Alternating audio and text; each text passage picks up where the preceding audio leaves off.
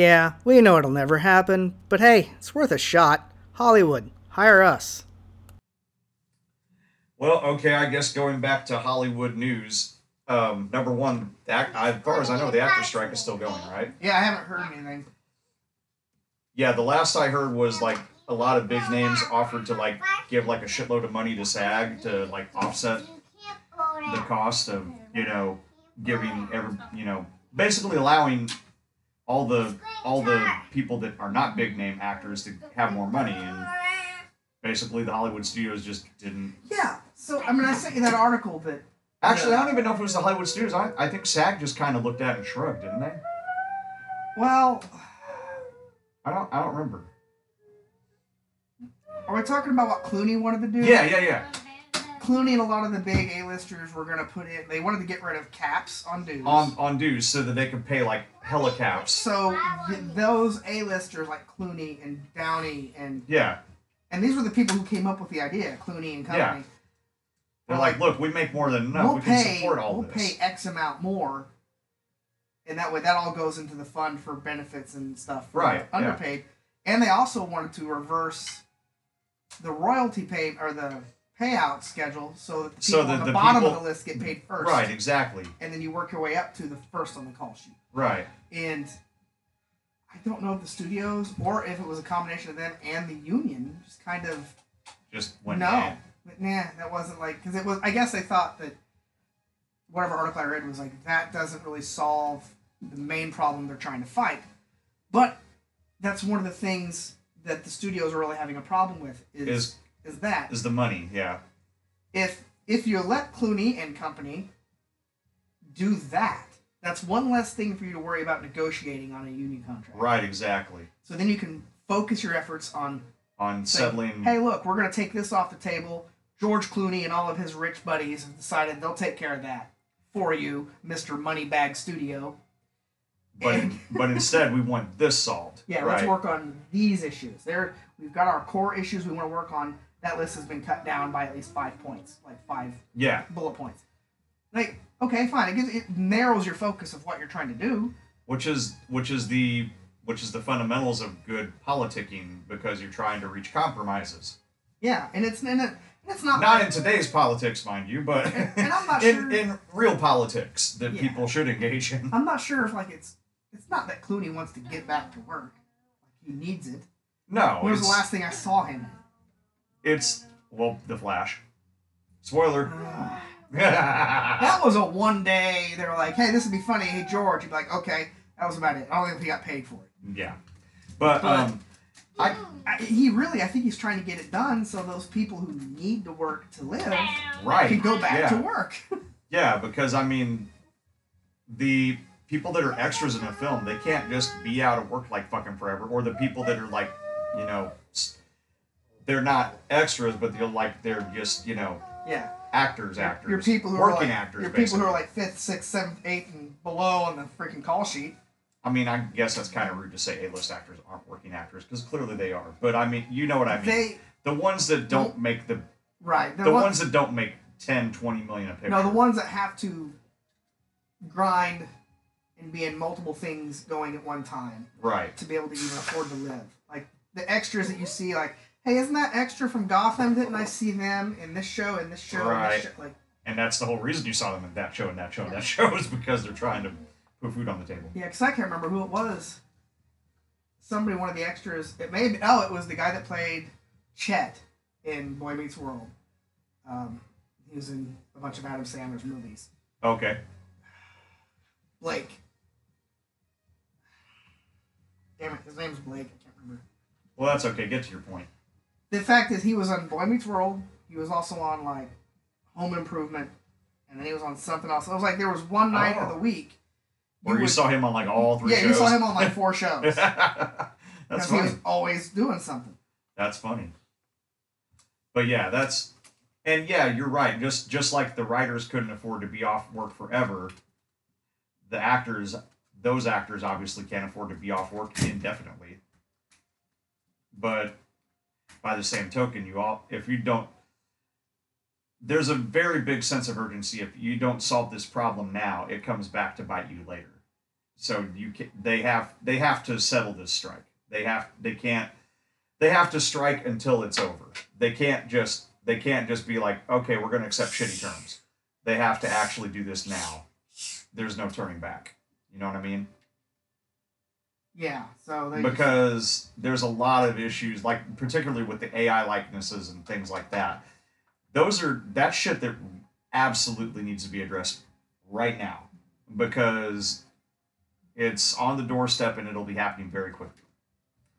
yeah they need to find a ethical use of it Yeah, and very limited. Like it shouldn't be something that we just fall back on because it's easy. and they and the mo and they don't want the studios to just own them forever in perpet in perpetuity or however it's phrased. Perpetuity. Yeah. Well, Perpetuity. Thank you. I can't Yeah, remember but- that's that right. They kind of do. I mean, uh, but but you know, at least this way, like their estate gets something, you know, or some, you know, Yeah. It's like I, uh, I listened to Terry Crews's book, and he's talking about he met with an agent. Actually, it was he met with somebody in the agency after he got groped or whatever yeah, at a party because he was going to handle this problem, and this person who basically was came from like the head of the agency or whatever walked into the restaurant, and Terry Crews immediately goes, "Ah, I get it. This guy's a pimp." Like he's like, I recognize the swagger. This dude just thinks I'm a pimp. I own you all, yeah, and that's it. So there are people in Hollywood who uh, they think that you know the agents are supposed to work for the actors. There's some who feel like no, the actors work for me. Uh-huh. and yeah, so that's definitely that's when I think Terry was like, yeah, fuck this guy. wow. Um, but yeah, so like they need, yeah, they they definitely need to address all this stuff now, or else you know you lose that chance forever. But like, but like you're hearing like on YouTube now, there's all these like AI covers of like, you know, Frank Sinatra singing the Five Nights at Freddy's song, for example, stuff like that. Obviously, you know, Frank Sinatra didn't sign off on said on said usage of his voice, but Same with some of the Elvis ones too. right, but so I mean, to me, it's fun to listen to. Is it ethical? Not really, but at least no one's making money off. Yeah, it. it, if it's fun, cool. But is it something we need to like utilize in the movie industry, in the music industry? No. No, and as long as it's not a profit, as long as there's no profit being made off of it, I'm okay with it. You know, because it's just okay. This is funny.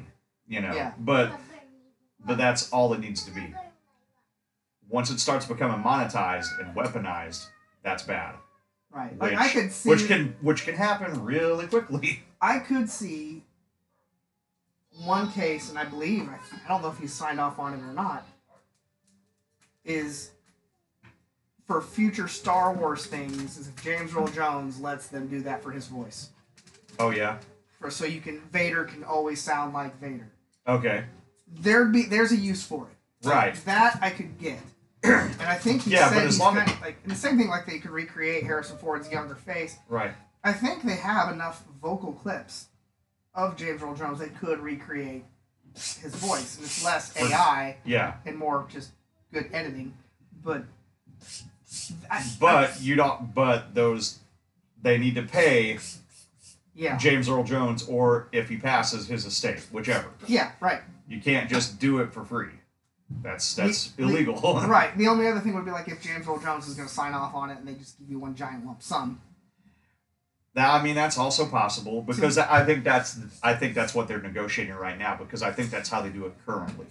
Because if you do that, let's say you agree to like, all right, you can use AI to recreate my voice, Or my likeness, or whatever. but it has to only be you have to be able to outline the correct the, the situations where you can do it. You Right. can't just do it for the hell of it. Like Right. if for James Earl Jones, it's only if you're going to be doing Darth Vader and maybe Mufasa. Like it has to be within certain parameters Right. where you can't just make James Earl Jones dialogue in something non just to just to be able to say you got James Earl Jones's voice in something. Yeah, you can't put him in a Donald Duck cartoon. Right. No, you can't. It's to try to it'd be trying to like draw attention to it falsely. Right. But we expect Vader to sound like Vader. Right. And when James leaves us, Yeah. who's going to do that? Exactly. Because there was a, a Disney doesn't have a good track history of this because when Robin Williams did the voice of Genie for Aladdin, he took a lower cut in pay and he specifically did that because he was like, I don't want you guys to use me in the marketing for the film or anything like that. What did they do? Robin Williams is fucking in fucking Aladdin. So he got he got mad about that, and that's why he was not the, the voice of the genie for That's the when they got film. Homer to be the voice of Yeah. Genie.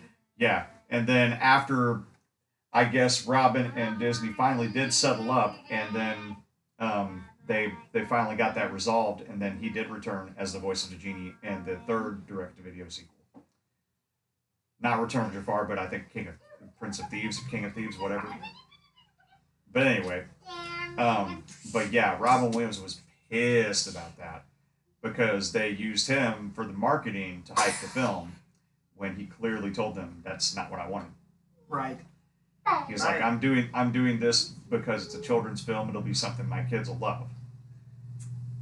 So yeah, Yeah. Because yeah, there's there's got to be so I mean, limits to what they can use the AI for. but uh, yeah, so there's. I have an interesting theory on how to save streaming services. If you want to hear it. Sure. Because, okay, first of all, okay, I don't know how Disney Plus is constantly losing money. Well, okay, I do, because they pay a lot of money to make Marvel TV series. But aside from that, I don't. There's a lot of streaming services that apparently are just, you know, hemorrhaging money, and I don't know why, because I would think that a lot of these projects should be making them money. So I don't I don't really know and I don't want to loot I don't want like HBO um Pan, my buddy Pancake brought up an interesting point about HBO Max just the other day. HBO Max is now going to start charging more for services that were already included in what you were getting for them. For for example, Yeah, I got an email about that. you're no longer get you're no longer getting you have to pay extra to ha- to stream in 4K and get Dolby Atmos Mhm. on your on your app. And like you said, this is a stream, this is a feature that they've had since it was HBO fucking Go. So he's pissed enough that he's canceling his service over it because, you know, he's like, this is ridiculous. I what I said initially was it's I said this I said thus begins the end shitification of streaming services because what what is happening is you're you're you're cutting as much as you're you're trying to gouge the customers for as much as you can. You're basically you're basically sh- um, making the streaming service worse for the customers in order to placate shareholders and get more money. Right, here we go. Here's my email. Changes to your features on the Max app. Current features with the ad free plan is you can stream on three devices at once, full HD video resolution with select titles in 4K with Dolby Atmos, download up to 30 titles to watch on the go.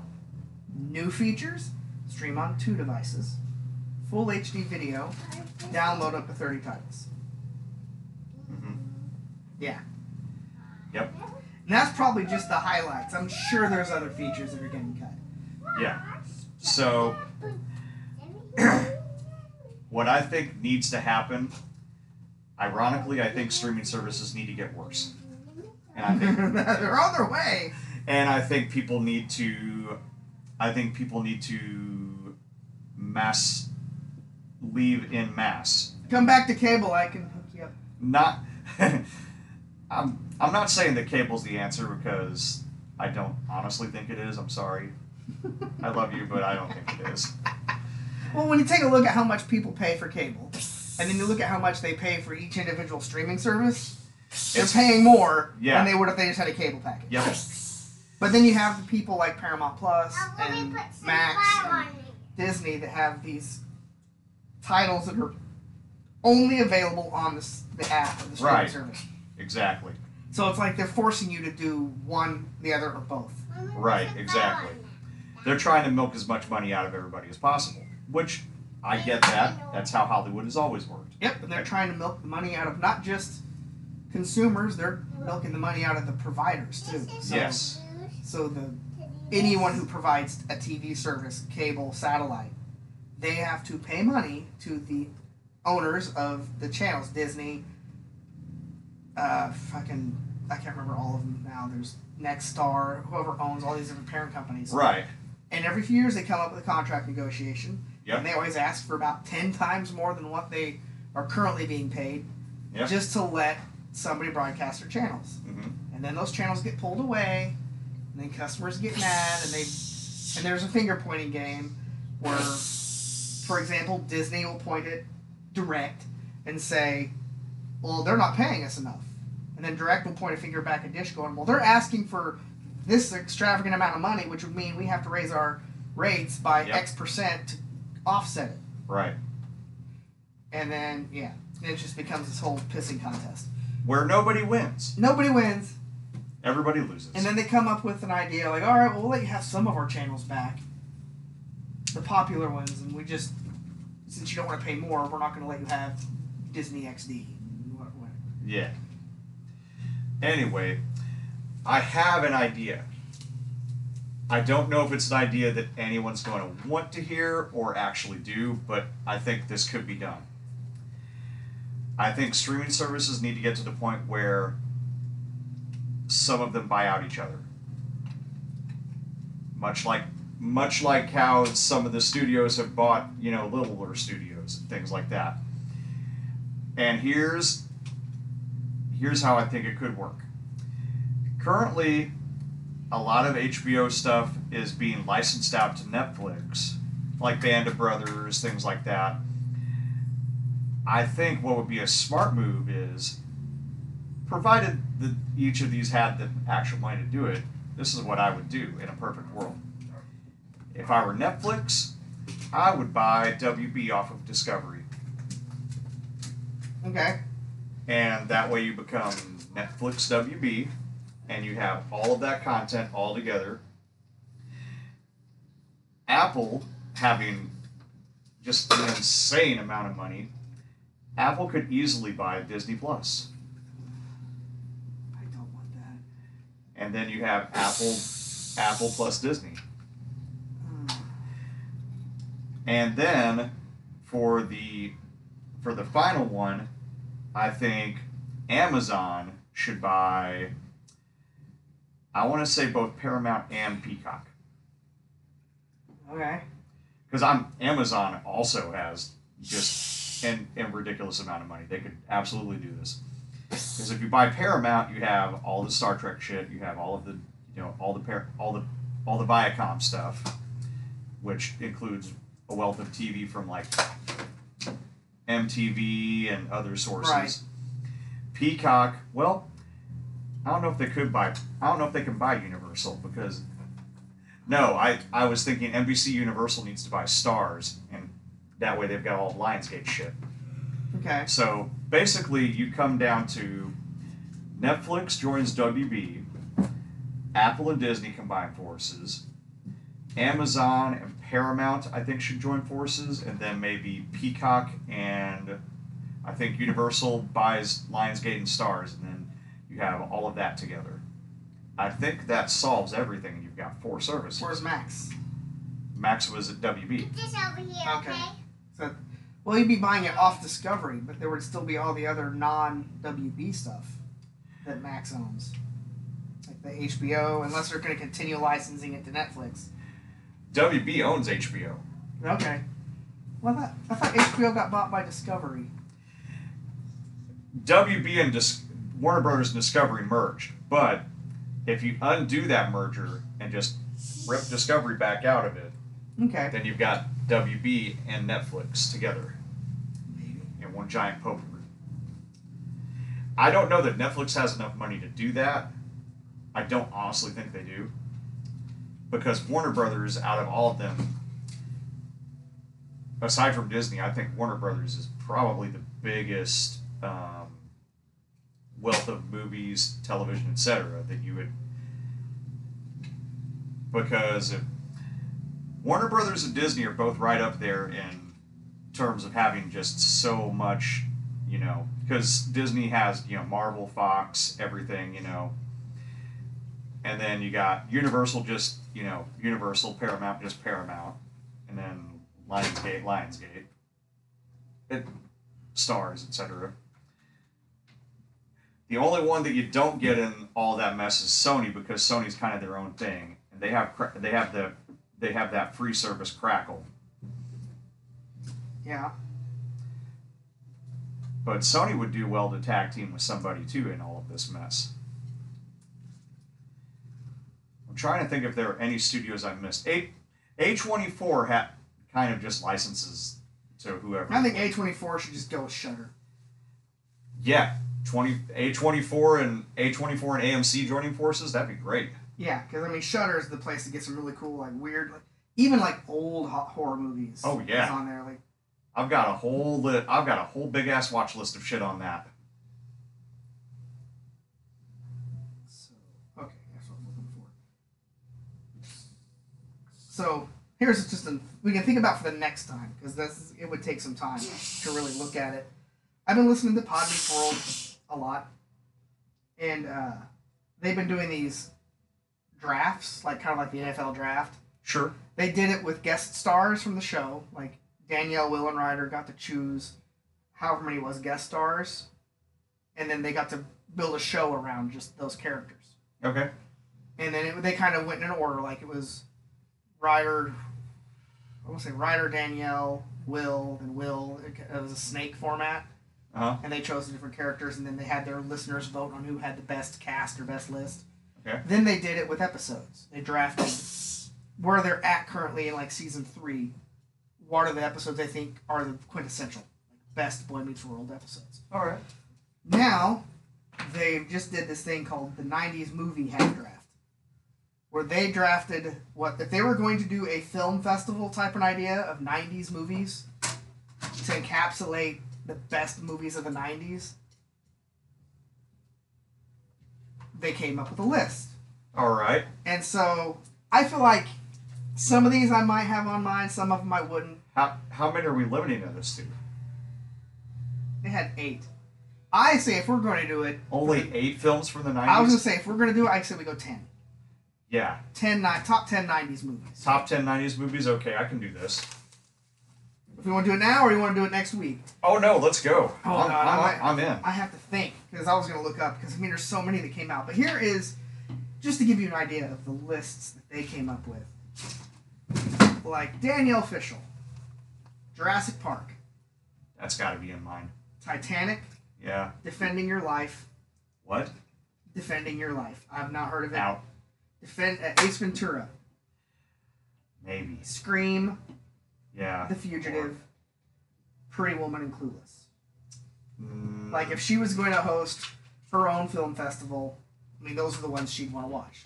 Okay. Then you have Rider, who, right. if you have a Letterboxd account where you can rate movies and review Uh-huh. movies, you can find his list. And he is a harsh, harsh, like, he doesn't give things five star or five stars unless they, like, really change something. Like, he gave the menu five stars. Like, they Okay. something you leave, but he didn't give Spider Verse five stars.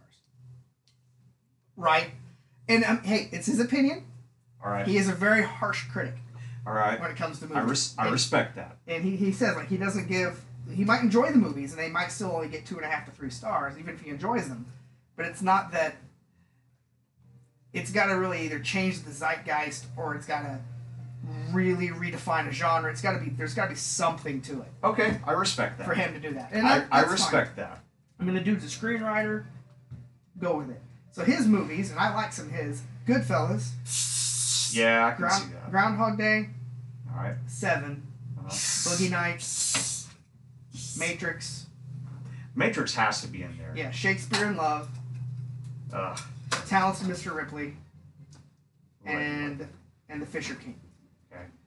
Will Friedle had Casino, Mhm. Fargo, Mhm. T2, Yeah, that's got to be in there too. Dazed and Confused, Reservoir Dogs, Quiz Show, Batman Mask of the Phantasm, Oh wow. which is like he said he's gonna go with a cartoon and it's the like he probably says like the best Batman movie, especially of the nineties. oh yeah.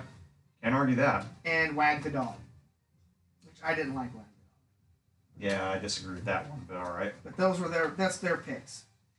All right, so that was that. Did we? Okay. I don't have a list. Like Oh, I'd have to really kind of think of like what's in what in, I mean, I know okay, if I'm gonna put my first movie, nineties movie that I I mean, I'm gonna throw Mallrats up there in my top. It's between it and Clerks, but for me the, the true the giving a voice to the comic book nerd and pop culture fanatic, I feel like Mallrats did it more so than the apathy and angst of Clerks. Okay, for me, um, the very first movie I'm gonna put in my '90s in my '90s list is The Matrix You're gonna grab the Matrix. Okay, I'm gonna because the in there's there are two periods of cinema, pre-Matrix and post-Matrix. That's how much their visual effects. Yeah, right? That I mean, I would also argue that about Terminator 2 Let's see.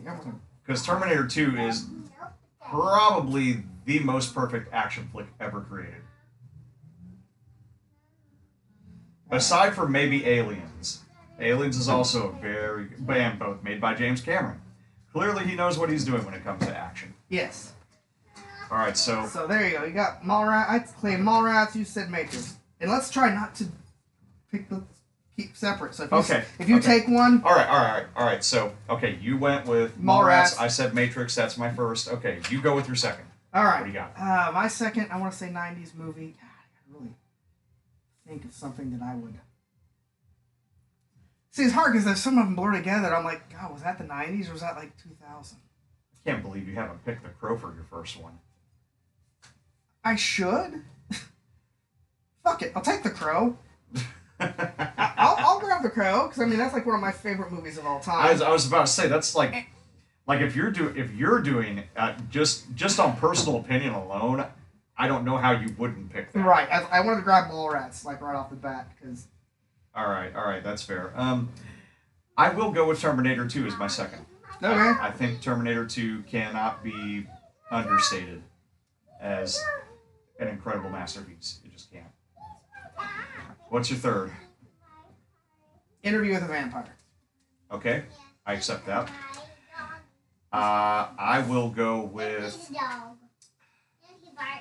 again. There's another clear line in effects departments. There's everything pre Jurassic Park, Terminator 2, and post Jurassic Park Terminator 2. Yeah. So I've got to go with the original Jurassic Park. It's That got to go in there. It has to go there. And really, the effects hold up. They do.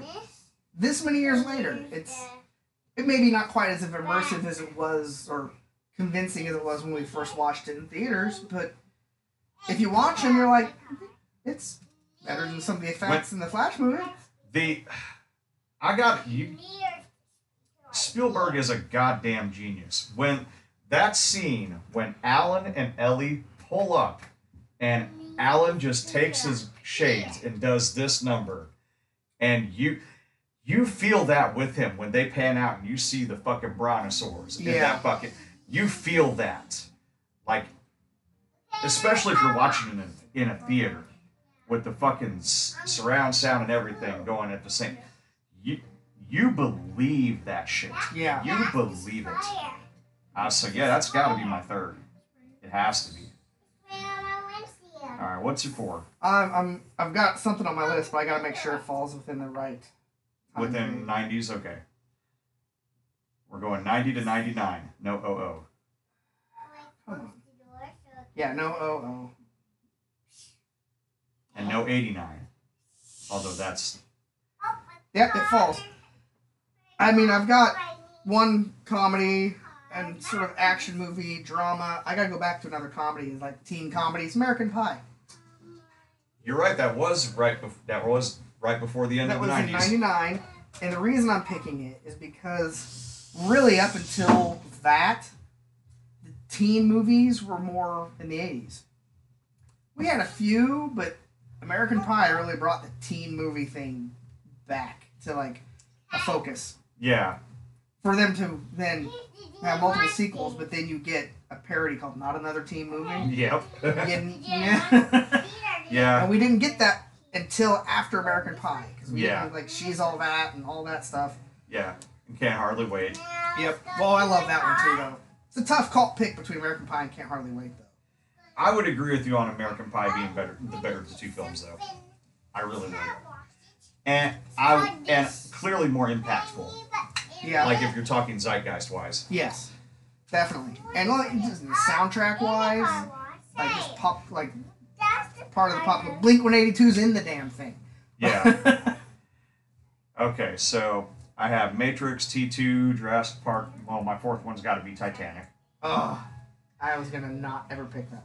One. I'm sorry. I'm not a fan. I I- just I yeah, but you can't understate how much impact that film had in pop culture. no, it did. I mean, there were prom themes centered around that damn I mean- song.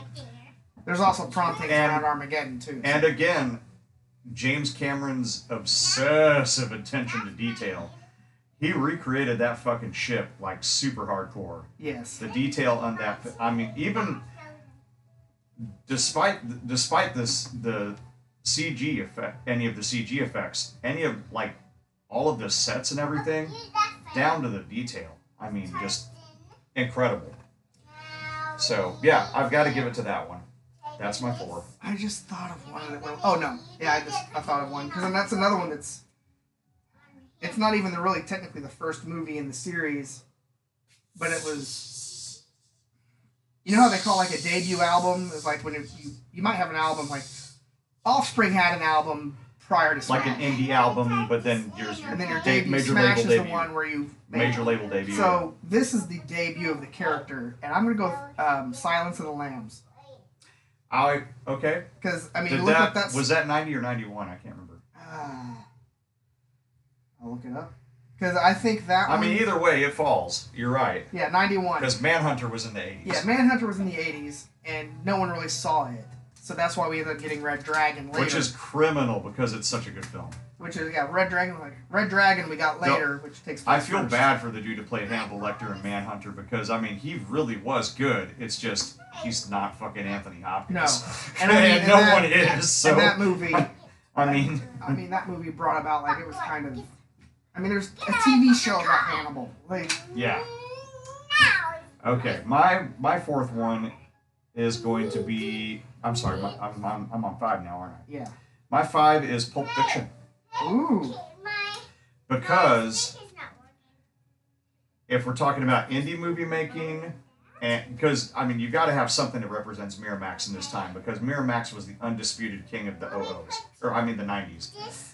Um, I mean they wrapped up every fucking all the fucking major awards from like the from like mid '90s on at least, if not before that, and Pulp Fiction. I I would argue Pulp Fiction more than Reservoir Dogs and any of other Tarantino's films is That's what I'm going to take. My next one's Reservoir Dogs. okay. I would I would argue that Pulp Fiction is his, is actually Tarantino's most representative work.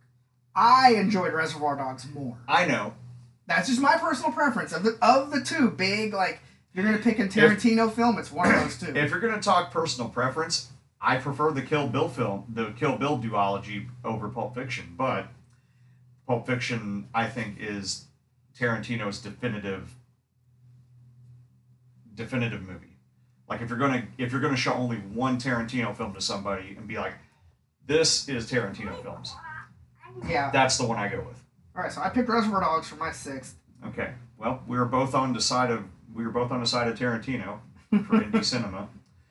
I mean, I've Uh, already got Miramax up here, right? Mallrats was Miramax. But no, Mallrats was Universal. was it Universal? All right, okay, Hey, don't just speak about comics. Clerks and Chasing Amy were Miramax, gotcha. Yeah, and then Dogma was Sony. Yeah. Chasing Amy falls within the '90s, but I mean, there's a lot of people that that's Kevin Smith's best movie because It it's, is. because it's drama. There's some funny bits to it, but the story it tells. I I firmly believe Chasing Amy is his finest hour. Clerks would be his second finest hour. Now, granted, this is me not having seen all of Kevin's, most of Kevin's later work, like anything from the 2010s. I mean, I, I mean, Chasing Amy is definitely up there in the scope of just writing and not being funny, like over the top, like the pop culture good banter, which I enjoy because it is the stuff that we talk about. It's how we talk. Right, That's why Clerks and Mallrats appeal to me is because it, that's my voice up there. right. Like, holy crap, somebody's actually representing me in Hollywood. Okay, quick question. Uh, where did what what year did Shrek come out? Oh God.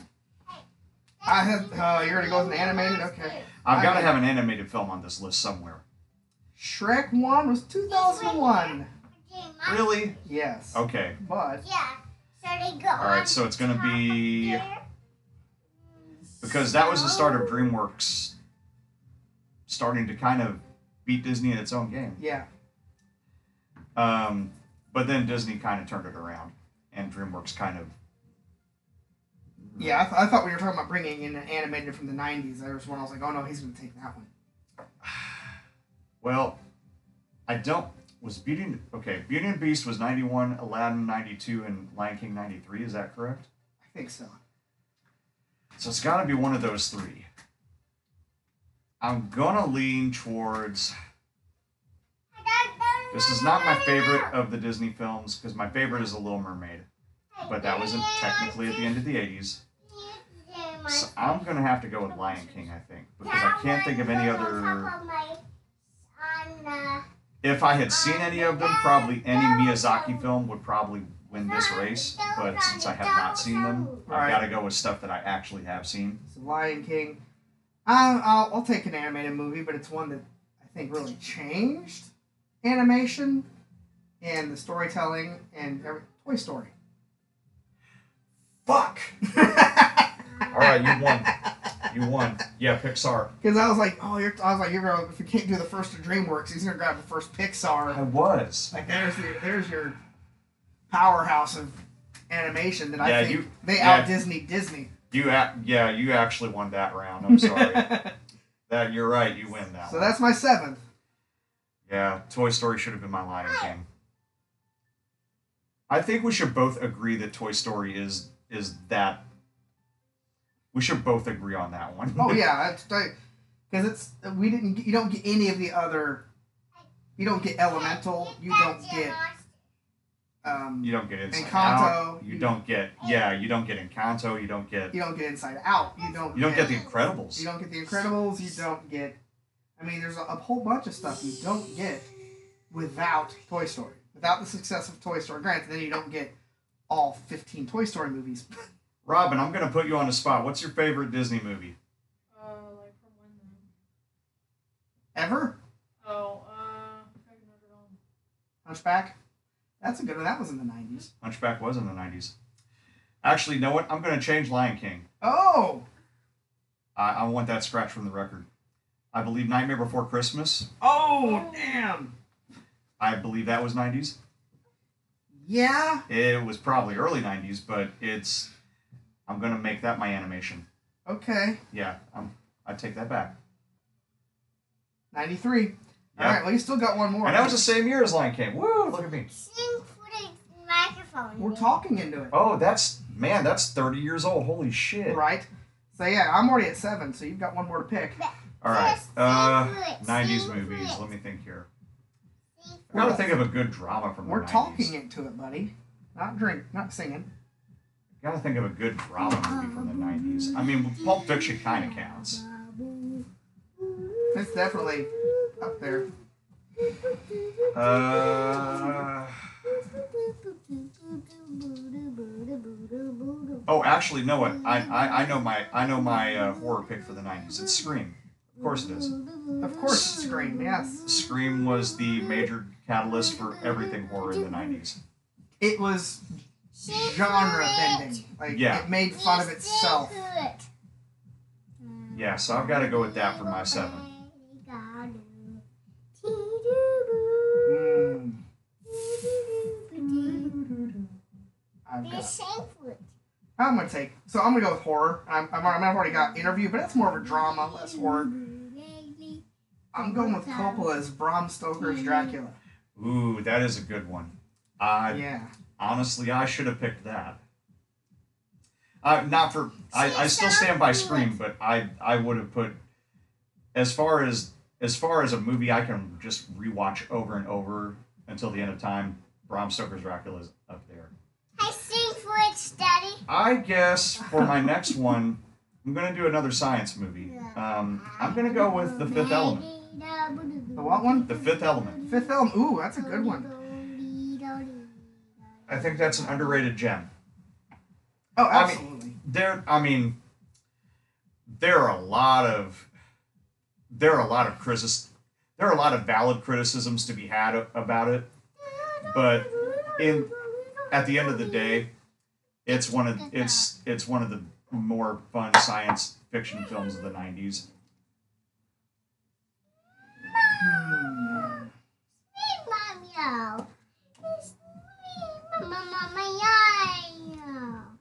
I mean, I could pick Mario Brothers now. Um, i will laugh my balls off if you picked a super mario brothers movie or you put if, if you're picking that just to include the worst of the 90s then i totally get that i totally get that rationale like okay we're covering all of the bases of 90s this is how high it gets this is how low it gets oh, if I was, if I was doing a film festival, I'd throw it in the middle because then people are stuck watching it. Like it, you have to. There's no escaping it. Oh, that's funny whoa that was a big jump buddy I wonder how he gets bruises on his face. just catapulted That's how. Okay. Uh, Go so now. that'd be like Mask of the Phantasm is pretty good. But I want to put a Batman movie on here, and I'm going with Returns. all right I'm going, okay?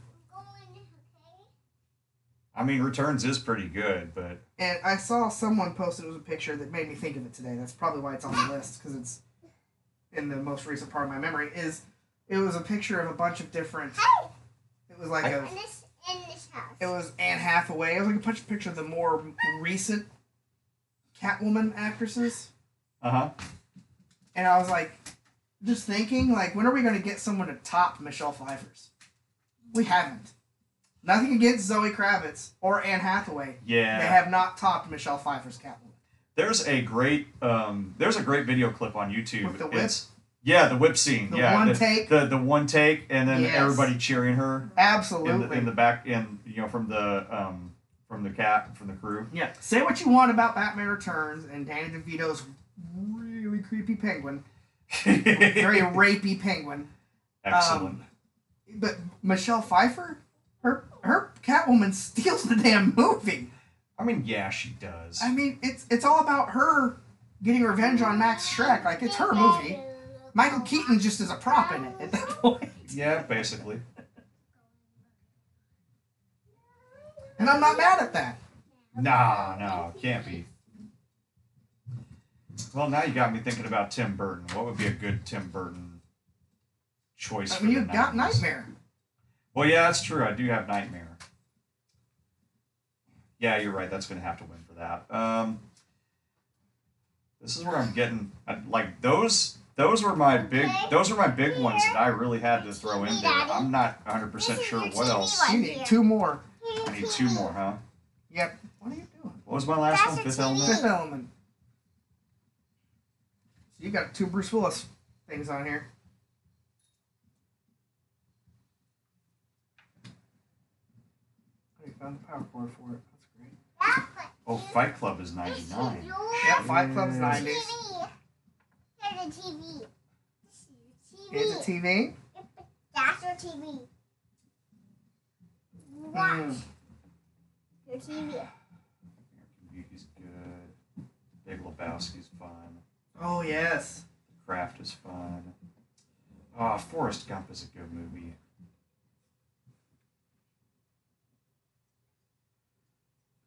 This is going to be harder than I thought. If you haven't picked Bram Stoker's Dracula, that probably would have been my next one. Casino, Showgirls, Mars Attacks. uh, 12. I mean, that's Tim Burton. Yeah. Oh. That's White Show, Truman Show. Oh, the first Mummy was in 99. Yeah, that's what I was just looking at. Oh, Apollo 13's such a good movie. God damn, it's such a good movie. I don't know if I could put it in my top 10 though.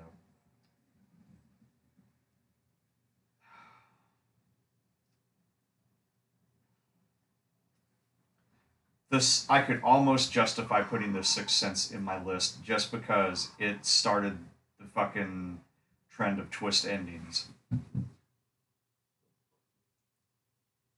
For that alone, I almost for that alone, I would almost uh, give it I'm the cred. one that lost my TV. Well, why can't you watch your TV? This is over here. All right. Oh, Wait, that. What are you TV. picking? Do you have Do you have your next one? Your fi- Oh shit. Pause. Pause. We'll be right back. Hold on, maybe. I can't find the pause button. There we go, and we're back. Back to live action. All right. Sorry, guys. I think for my, I already know what my last one's going to be. I've been sitting here debating it Go for it. during the commercial break. I'm sorry.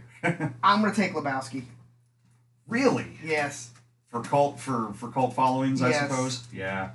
I was torn because there's a That few makes other sense. there's a few other movies from the 90s I loved, like Out of Sight with Clooney, the Blade movie, Oh, Blade, The the, first first Blade Blade. movie is pretty good. I yeah. and uh, hell, Sandlot was 93. Killing me, Smalls. Tombstone, like fuck, I, Oh, Tombstone is a good one. I'll be your Huckleberry. fucking Face Off, Hook. Man, so many bangers in the fucking nineties, weren't there? Yeah.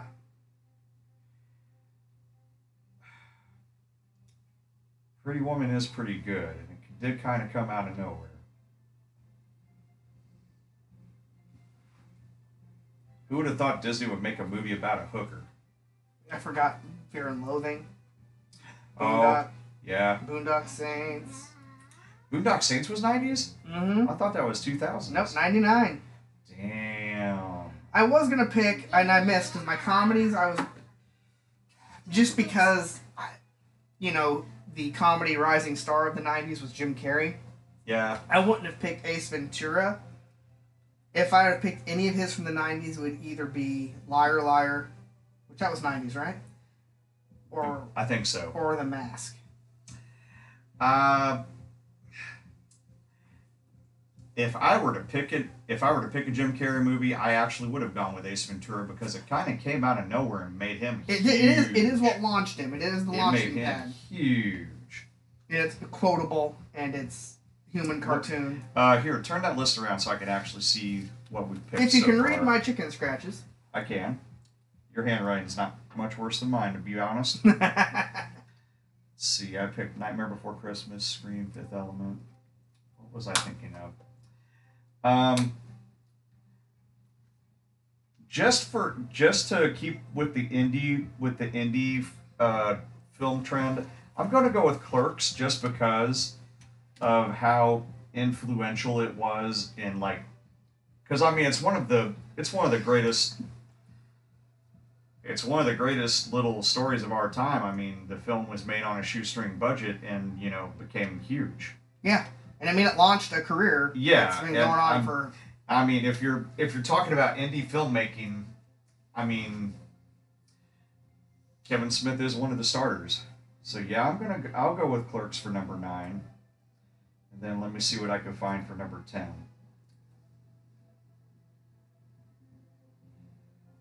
Fight Club is pretty fucking good. God damn, I can't do it though.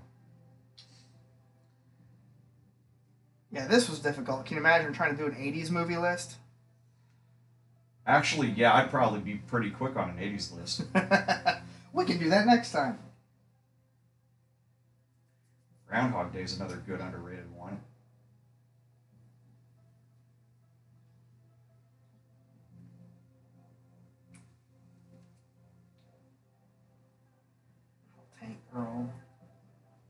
Was Tank Girl 90s?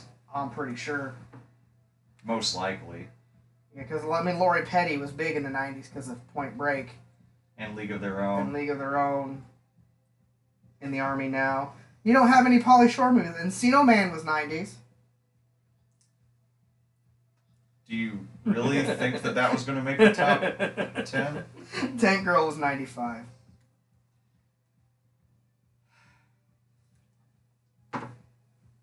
I'm real, even though I've never seen it, I'm real tempted to put Schindler's List on there just because of its importance, but Shawshank. but I can't do it because I haven't seen it. That's my that's my main criteria is if I'm going to show these films, I need to have at least seen them.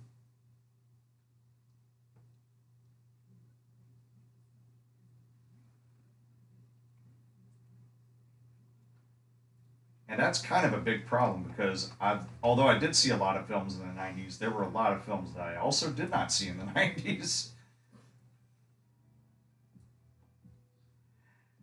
80s films, though, oh my god, I think I've seen all of them. Jesus. So many. Yeah, and that's the and that's my that's also my justification for putting Clerks on my list instead of Chasing Amy, just because it launched him, and it was. you know, what the hell? I don't know. What was that? What just happened? My milk is coming out. okay, something about milk. Gotcha. The milk's not coming out. Oh. Oh, I feel like Go is a good underrated film.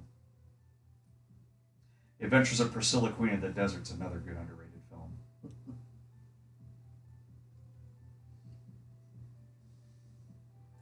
Wait, was Boys Don't Cry 90s? I don't know. Face Off was 90s. Yeah, Boys Don't Cry, 99. Unless I see something else in this list that I'm forgetting, I think that might be my final pick, just to have some, just to have some LGBTQ representation in here. I think I got that with Interview with the Vampire. Ha! Oh no, Dick Tracy needs to be in this list. doesn't he? No, I'm just kidding. I just kidding. Do not write that down. All right, uh, if I'm doing my other film fest, the anti-film fest, it's gonna have Dick Tracy and Mario Brothers, which I, those are my guilty pleasures. I love those movies for different reasons. That's fair.